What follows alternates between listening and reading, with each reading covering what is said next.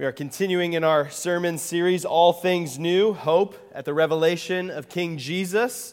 Uh, we're in chapter 15 now in the book of Revelation, um, so uh, we'll be there. If you need a Bible, uh, there are some on the table out there, and if you don't have one, you can keep that Bible. Uh, be our gift to you. But um, yeah, if you have a Bible or your phone app for your Bible, get that out because we'll be jumping around 15 and 16 a little bit uh, this morning. So uh, I am not very good at waiting uh, on things. And I have found the hardest time to wait for me personally in my life has been like two or a week or two before one of our children was due to be born.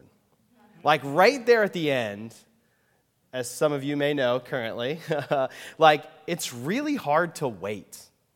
You're like in between this like life altering moment and like trying to get ready for everything, but you don't know what to do because it's like every day it could happen. You like you it's not just like you know when it's going to happen, right? So every day you're like, is it going to happen today? I've got all the bags packed, everything's ready to go, and I just have to wait patiently. There's nothing I can do. And you st- feel stuck between this like life altering thing and the, you know being ready to, to, to enter into that. So you're kind of like well, let's push it out just a little bit because I'm not sure I'm ready yet. But also, let's have it happen right now because I'm ready, right? This tension, right, that we feel. And maybe you have felt some of that tension as a Christian, waiting on the Lord Jesus to return. Waiting on him to return. Like just feeling this, like, okay, I'm ready. Let's do this thing. Jesus, come back. We have been waiting. We have been waiting and we're waiting too long. Just come back. And then also in moments of like, well, actually, you know, reading this book, I'm not sure I'm ready for Jesus to come back. Because it sounds like it's going to be pretty intense. Am I ready for that? Well, in chapter 16, uh, it sort of interrupts right in the middle of the, the narrative between 15 and 16, and it says, Look, I will come as unexpectedly as a thief. Blessed are all who are, are watching for me, who keep their clothing ready, so they will not have to walk around naked and ashamed. This is the words of Jesus, sort of interrupting right in the middle of this section, of this statement of be ready, which it's very much like the interruptions that happened in the last few chapters, but those came a little differently. The last few chapters, the, the interruptions have said this Revelation 14 12. This means that God's holy people must endure persecution patiently, obeying his commands and maintaining their faith in Jesus. So, some of these interruptions have said, uh, wait patiently, endure persecution. It's going to be a long time, right? But this one says, be ready. I'm coming back like a thief. You don't know when they're coming, and they suddenly come, so you have to be ready. And this is the tension of the book of Revelation and indeed of the Christian life. Wait patiently, stay ready. Wait patiently and stay ready. And maybe you have felt this tension as we've walked through the book of Revelation. Wait patiently, but stay ready. How I'm waiting, Lord Jesus, for you to return. I need you to come back. Look at the world around us. It is broken. Has fallen. There is so much disarray. Just come back. And I have to wait patiently. But then there's the flip side of staying ready, always being ready for the Lord Jesus. Like, am I ready to meet Jesus? Like, do I feel ready to stand before the King of the universe? Have I kept myself pure? Have I loved my neighbor? Have I done these things? Like all this tension that you feel in the midst of it. Well, that's what we're going to look at today this tension between waiting patiently and staying ready. So, we're going to be in 15 and 16. We're going to cover this whole section. And if you remember, as we've been walking through this book, the book of Revelation can be divided into seven sections. And these seven sections cover the same time period. They cover the whole time period between the first coming of Jesus and the second coming of Jesus.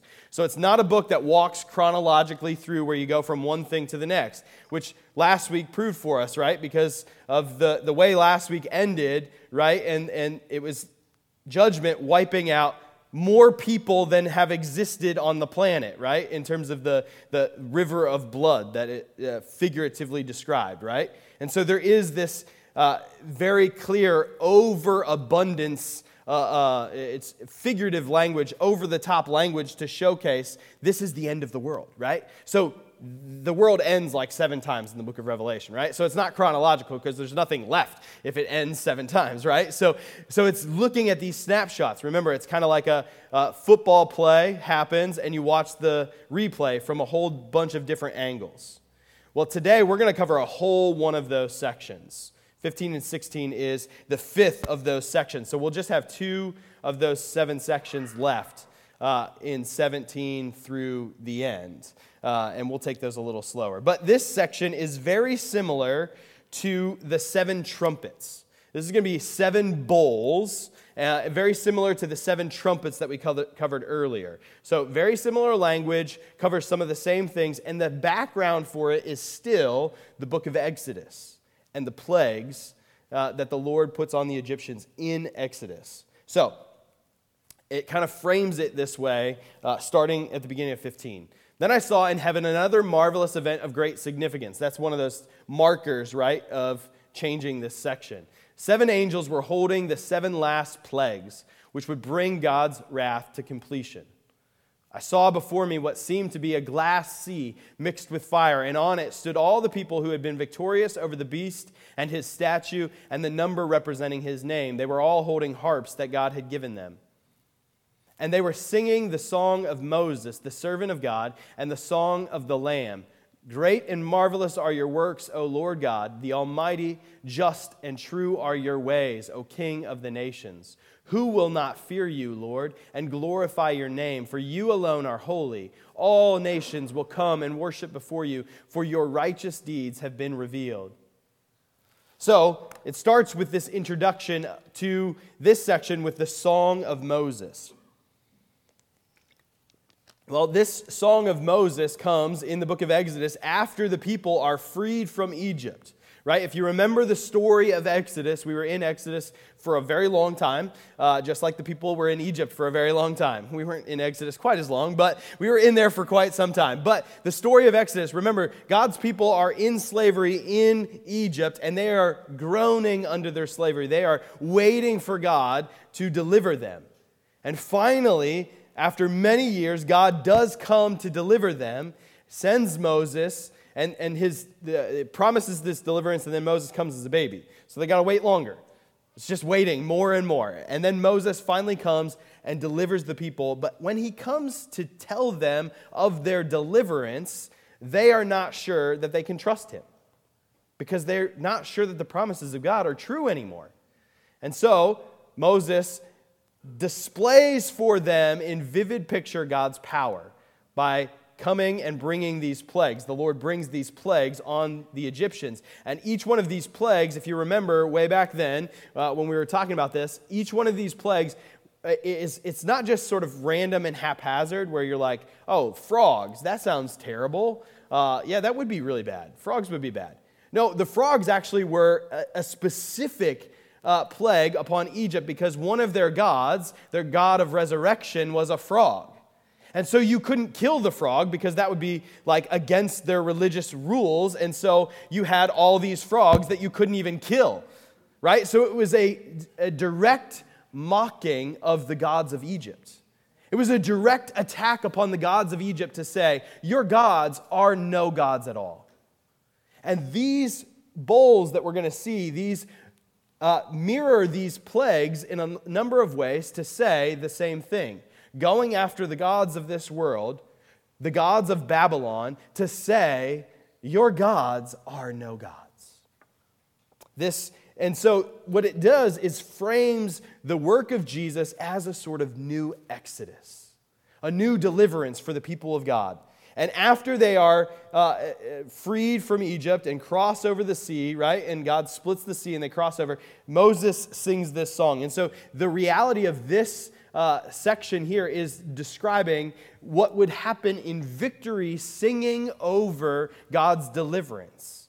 And so the work of Jesus is put here in the context of the book of Exodus, that the work of Jesus on the cross is a new exodus for God's people, freeing us from our enemies of sin, Satan, and death, and delivering us into God's kingdom.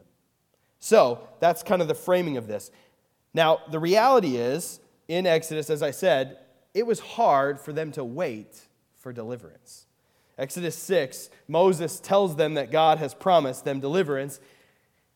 And this is what it says. So Moses told the people of Israel what the Lord had said, which is, I'm going to deliver you. But they refused to listen anymore. They had become too discouraged by the brutality of their slavery. They had become so discouraged that they could not wait on the promise of God. Didn't seem like it was going to happen, didn't seem like it was true. You know, in our waiting for this new Exodus to come, we often feel similar, don't we? We're tempted to believe that these promises of Jesus' return are not true. We're tempted to believe as we look around at the world around us, there's no way that God is in charge and on the throne and doing the, the things that he says he's doing, and there's no way that he's going to make his promises true. I mean, just look around. It snowed in March, right? Like, isn't that how the Christian life feels sometimes? Where you like are like, oh, things are great. Look at this. This is going really well. And then something happens, and you just feel like, nope, Satan wins. No, I, I've been fighting against my sin over and over and over again, and I've had so much victory, and then all of a sudden, I fall to temptation and fall back into the same pattern again. Promises of God aren't true. I have trusted the church with my life, and then a leader hurt me. I have trusted my friends, and then they betrayed me. I have faced very real hardship and oppression. Any of those things can shake our faith. Can shake our faith. There is uh, lots of conversation uh, in, uh, in the world today around what it looks like for, for Christians to deconstruct their faith. Maybe you've heard this term, deconstruct.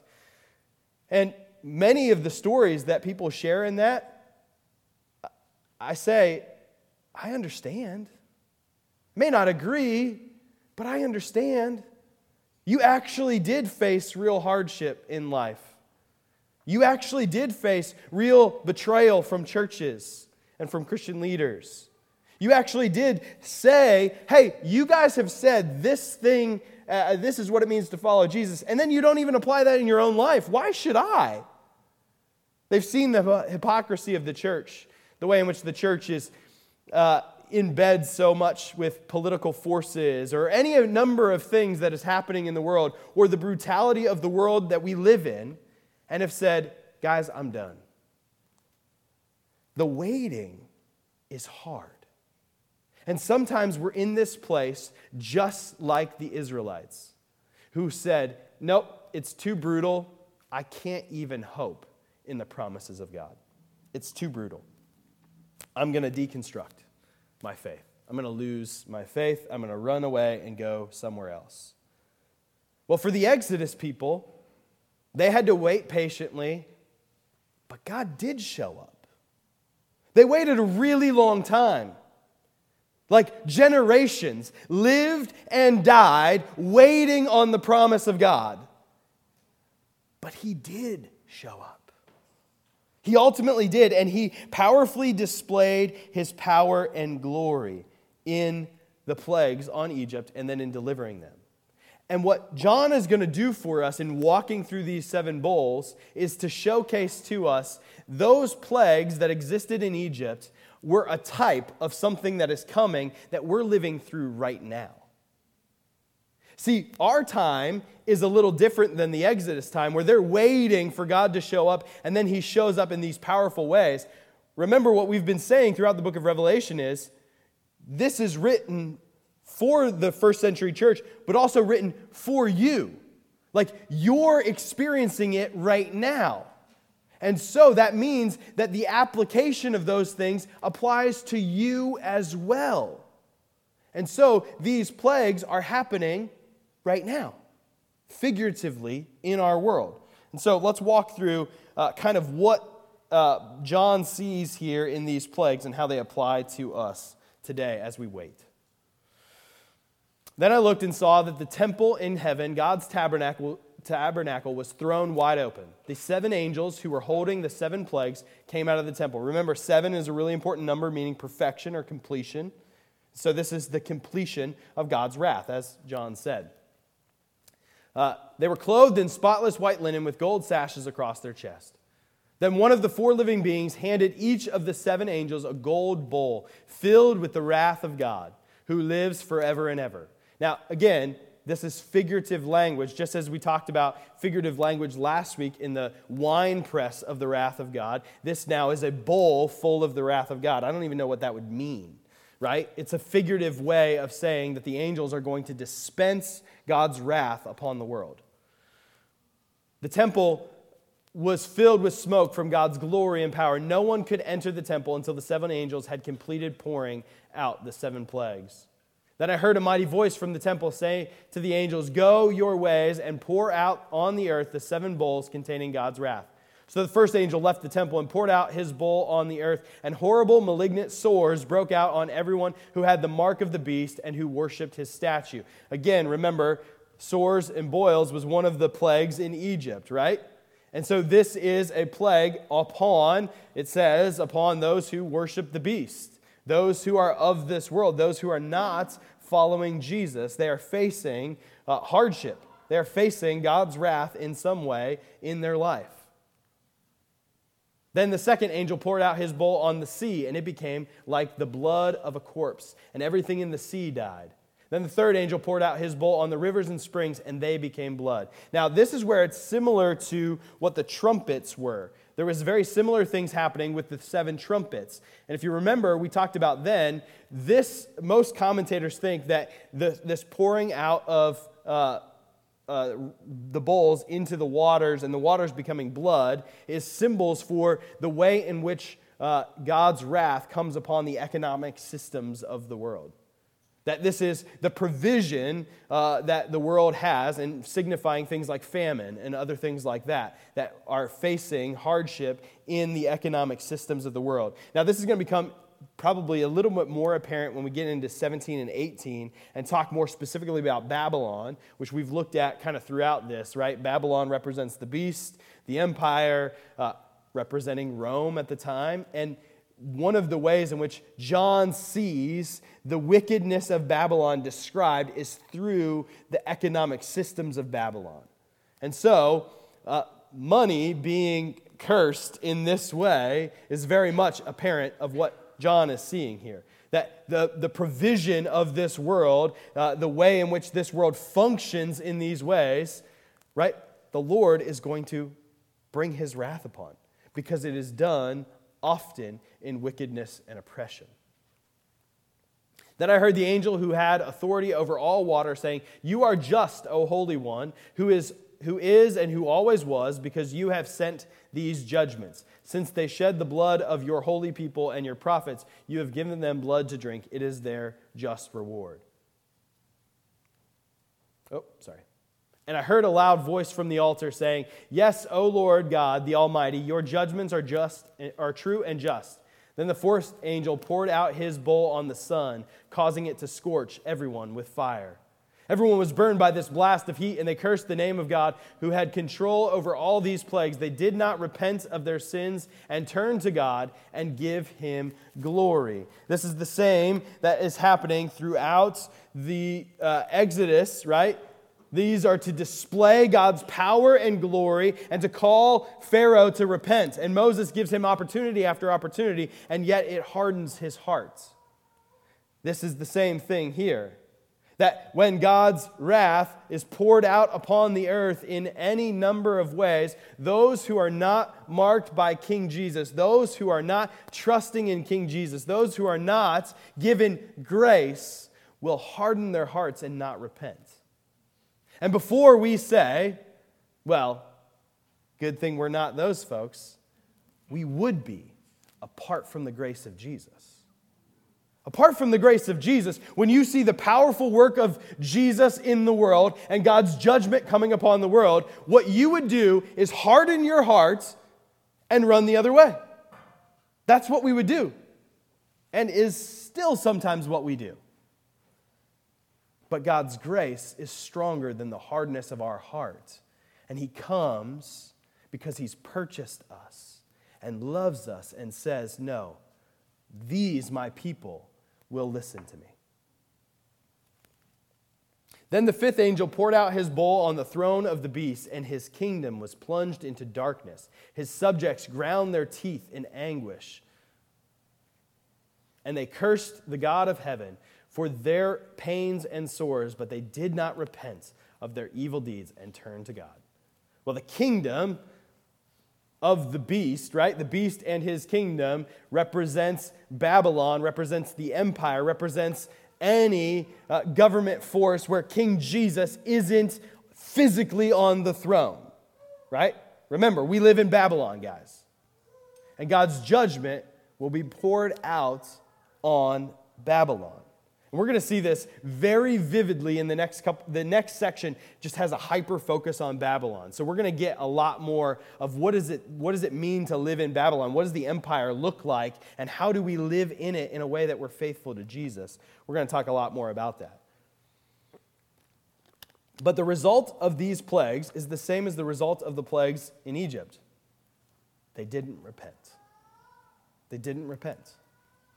And therefore, the sixth and seventh bowl come. Now, most commentators think that the sixth and seventh bowl uh, transition from everything that is happening in the world today and throughout all of church history to the very end of the age, right? So, very much talking about the very end before Jesus returns, like right there at the very end. Then the sixth angel poured out his bowl on the great Euphrates River, and it dried up so that kings from the east could march their armies towards the west without hindrance. Remember earlier on in the book of Revelation, there's these, uh, this angel that's being held, or these angels being held back at the river Euphrates, and then they're let go. Right? So we're not talking about the physical river Euphrates in what is modern day Iraq today. We're talking about God's people, their enemies, lived east of the Euphrates. So, what he's talking about is the enemies of God's people are able to come in. This is just uh, figurative language for the enemies of God's people able to come in. Uh, and I saw three evil spirits that looked like frogs. Remember, frogs were important in Egypt, right? Harkening back to the same thing. John's language is always just steeped in the Old Testament and the narratives of God's people. And so that's why some of this language comes out the way it does. And I saw three evil spirits that looked like frogs leap from the mouths of the dragon, the beast, and the false prophet. Remember, the false prophet is the other beast out of the land. You guys are going to be so well versed in Revelation by the end of this. People are going to ask you a question and be like, boom, there it is, right there. That's what this guy is. Uh, they are demonic spirits who work miracles and go out to all the rulers of the world to gather them for battle against the Lord on that great day of God the or great judgment day of God the Almighty. Right? The forces of evil that we've talked about, the beasts of the, out of the sea, the empire, the political forces, false prophet, false teaching, right? And the demonic spirit from Satan himself go out to deceive the world. Friends, we do not battle against flesh and blood, but against principalities and rulers so often, Satan's strategy is either to convince us that everything we face in the world is of Satan. So, like, you stub your toe and you're like, that was a demon. It's like, no, you just stubbed your toe. It's okay, right? Either a hyper focus on that or an ignoring of it completely. Friends, our world is run by the satanic forces of darkness. That's very real and very apparent. He's the prince of the power of the air. He's at work in the world. Why do we see such brokenness repeating itself over and over again? Because Satan has no new tricks. It's just the same thing over and over again. If I can just deceive people, make them hate themselves, then you know what they'll do? They'll hate other people and they'll hurt other people. That's his strategy. And it's at work in everything in the world. It's at work in all the places of the world, which means we need to stay ready. We need to stay ready. But it also means that we need to wait patiently and in, endure patiently because we don't battle against flesh and blood. Here's this remarkable thing, guys, that happens in this section, right? Gather them for battle against the Lord on that great judgment day of God the Almighty. Now, we're going to talk about this in a second, right? It, it's, uh, it's coming up. Well, I'll just go ahead and then, then we'll look back. Look, I will come as unexpectedly as a thief. Blessed are all who are watching for me, who keep their clothing ready so that they will not have to walk around naked and ashamed. And the demonic spirits gathered. See how that's like an interruption right in the middle of it, right? Interruptions in Scripture, uh, there's two, two things that you can think. One is, well, that wasn't supposed to be there. Or two, man, that's really important. That's really important. And that's it's the second one, guys. It's really important. And the demonic spirits gathered all the rulers and their armies to a place with the Hebrew name Armageddon. Then the seventh angel poured out his bowl into the air, and a mighty shout came from the throne in the temple saying, It is finished. Okay, now, how many of you, in thinking about the book of Revelation or hearing about the book of Revelation, have heard about this battle at Armageddon? Right? Anyone? Anyone? Right? Do you see what happens in this battle according to this section? Nothing. Pour out the seventh bowl, it is finished. You see, we have this uh, idea often where we are going to participate in this battle, and so we will participate in this violence against the armies of the world. It's not how it happens. Jesus says it's done, and it's done. Jesus shows up, we're going to see later, in a different view of this same battle on a white horse and he's got a sword. You know where the sword's coming from? His mouth, not his hand. He conquers by his word, not by violence. The way of Satan, the way of the demonic spirits, the way of this world is violence. The way of the Lamb is different. Friends, if we are to live in this space, in this time, we have to understand that we follow the Lamb wherever he goes, as we said last week. And his way is not the way of violence, it's simply not the way of violence. Uh, yeah, I'm going to read the rest of this one. Then thunder crashed and rolled, and lightning flashed, and a great earthquake struck, the worst since the people uh, since people were placed on the earth. This is like the third really, really bad earthquake, right? Like, again, it's just repeating. And every island disappeared, and all the mountains were leveled. There was a terrible hailstorm, and hailstones weighing as much as 75 pounds fell from the sky onto the people below. They cursed God because of the terrible plague of the hailstorm. That's a big hailstone. 75 pounds. That's a lot, right? And that's the end of this section. Again, the earthquake, hailstorms, lightning, that's apocalyptic literature language for end of the world. It's over. Done. And so the focus of this section again is on judgment upon those who follow the, uh, the beast and not those who follow the lamb. But right in the middle, Jesus said, right in between, the, the demonic forces are gathering, and then Jesus is going to crush them, right, by pouring out this bowl and just finishing it, is finished. Right in between it says, stay ready. Stay ready. Now, if waiting patiently gives this space for us to be tempted to walk away from the promises of God because we're waiting too long, there is also a temptation to this idea of staying ready.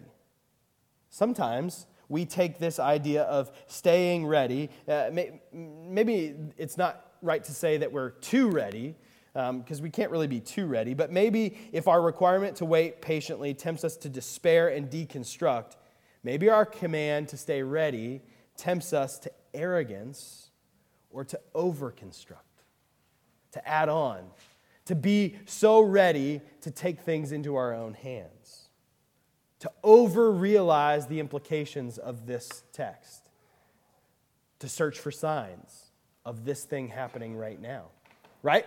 When, when Jesus says stay ready, he doesn't mean stay at your window and look for Armageddon. It's not what he means. He doesn't mean grab your newspaper and read what country has invaded what country so that you can be ready, so that we can gather in this physical place outside of Jerusalem to have this battle. Like, get your plane ticket, be ready. That's not what he means. But sometimes we're tempted to do that. Sometimes we're tempted to take it into our own hands and seek for violence or power to protect the church right?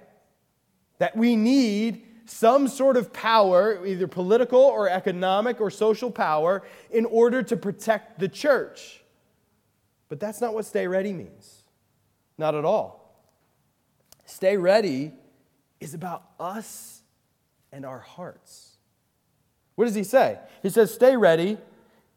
Blessed are all who are watching for me, who keep their clothing ready so they will not have to walk around naked and ashamed. Now, again, this is figurative, not literal, like be careful and don't take a shower right before the Armageddon comes, because then you're just like, like, that's not what he means here, guys, right? Remember, he said earlier, blessed are those who dip their robes in the blood of the Lamb.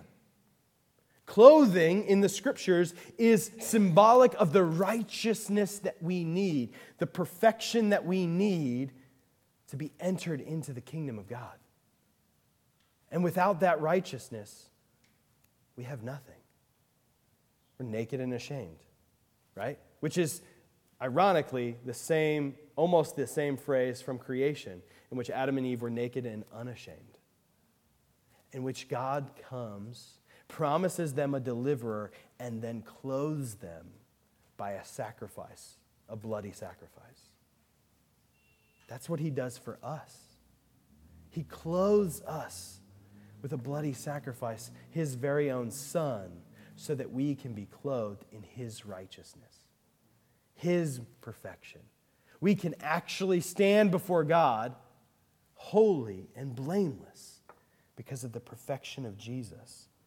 So, this stay ready isn't about staying ready to look at the signs around us, to worry about what's happening in Babylon, to make sure we know what's going on so that we are, our forces are prepared, to make sure uh, we have political allies with Israel or other places, to make sure all of these connections. People have made those arguments from these passages and from this book. That's just not what he's saying. What he's saying is to stay ready is to watch your own heart. Guys, the, the very sure reality that this book is saying is that Babylon will fall. You don't have to worry about Babylon. Jesus will take care of Babylon. That's his deal. He's going to take care of it. You have to stay ready to follow Jesus. It's so much more about my own sin, my own pride, my idols that are connected to Babylon, my idols of money from Babylon, of power from Babylon, my idols of greed or of comfort or of immorality, my compromise with the empire.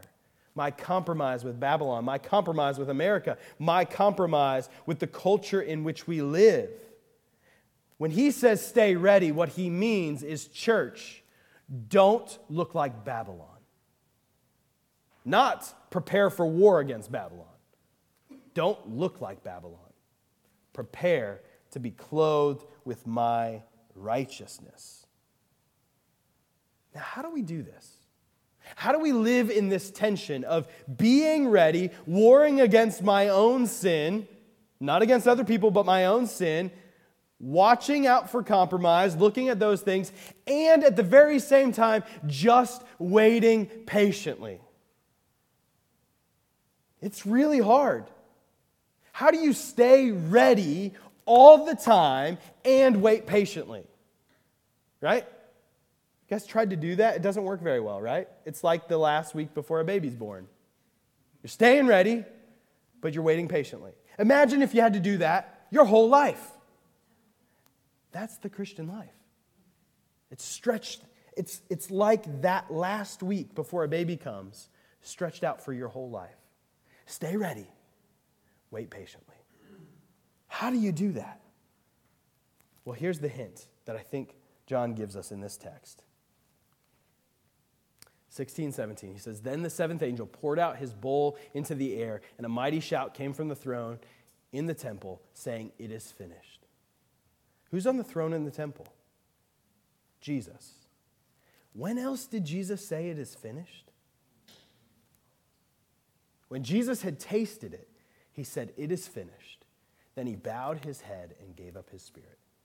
John has already written about it is finished. John wrote it in his gospel. When Jesus dies on the cross, right before he dies, he declares, It is finished. And when Jesus comes again, to actually bring about all of the, our deliverance, to bring about the kingdom, to welcome us home, and to bring about judgment upon the world, he's going to say, It is finished. And you live between these two, it is finished statements. So live in that tension between it is finished and it is finished. It's how we stay ready. It's how we stay ready, and it's how we wait.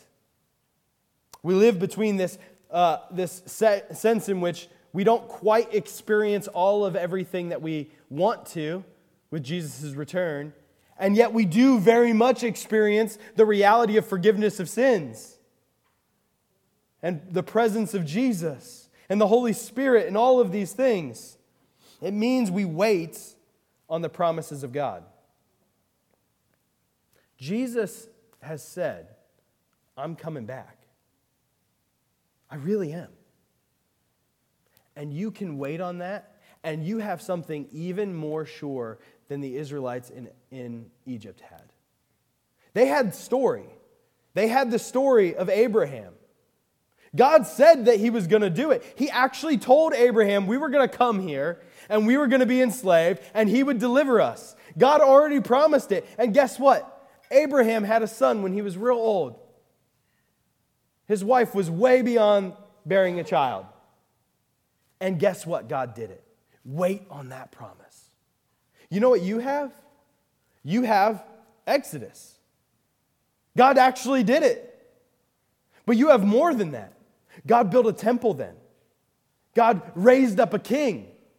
And then, even that king wasn't the final king. And he promised a better one. And guess what? You have that. You have the story of Jesus. You have something far more secure than even the Israelites had in waiting on the promise of God. You have assurance that Jesus really did come. He was really born of the Virgin Mary. He really lived a perfect life. He really died on a cross, and he really walked out of a tomb. And right, we're getting real close to Easter, and it's my favorite time to talk about the resurrection, obviously.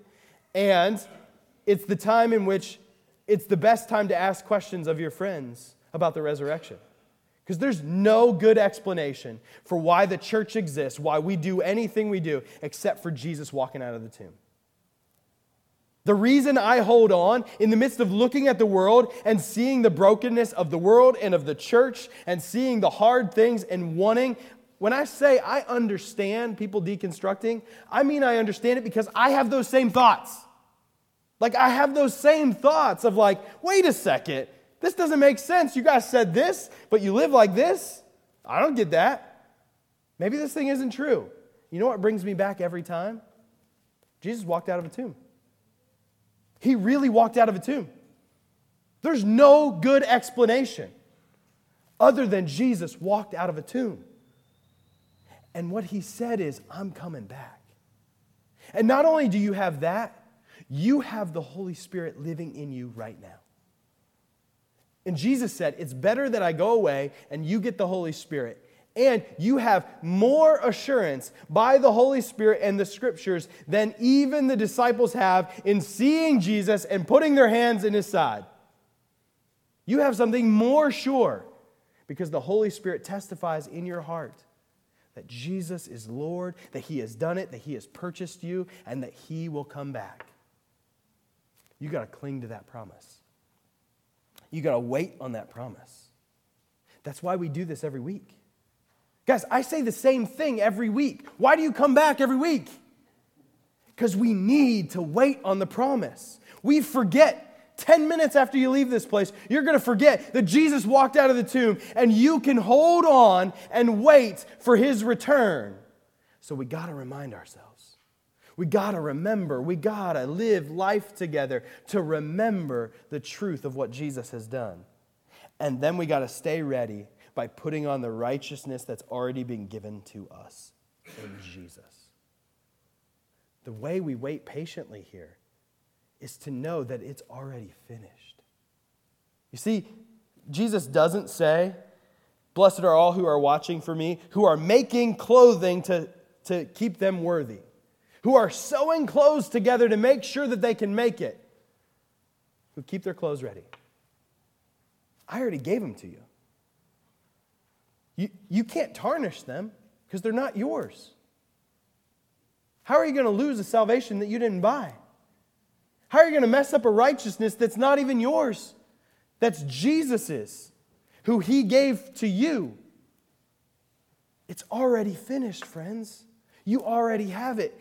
Cling to it and now live in it. If it's already yours and you already have it, then yeah, you don't have the power to love your neighbor or to fight your sin or to move from idols to worshiping Jesus. You don't have any of that power. But you know what you do have? Jesus' righteousness, who did it in your place already, and that's who you really are. Remember who you really are. You're a son or a daughter of the Most High. You are clothed in the righteousness of Christ. Wait patiently and stay ready because Jesus is worth it because Jesus has already done everything necessary. Let's pray together. Father, we come to you now and we declare that we are easily tempted to walk away. We're easily tempted to, to look at the world around us and say, Lord, you don't know what you're doing.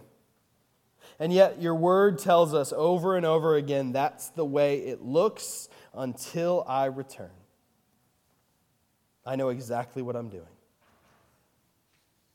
Jesus, would you help us to trust? Would you help us to wait on those promises? And would you help us to stay ready, clothed in the righteousness of Christ, so that we can enter into glory? Jesus, would you come quickly? Would you come quickly? And make all things new. We pray this in Christ's name. Amen.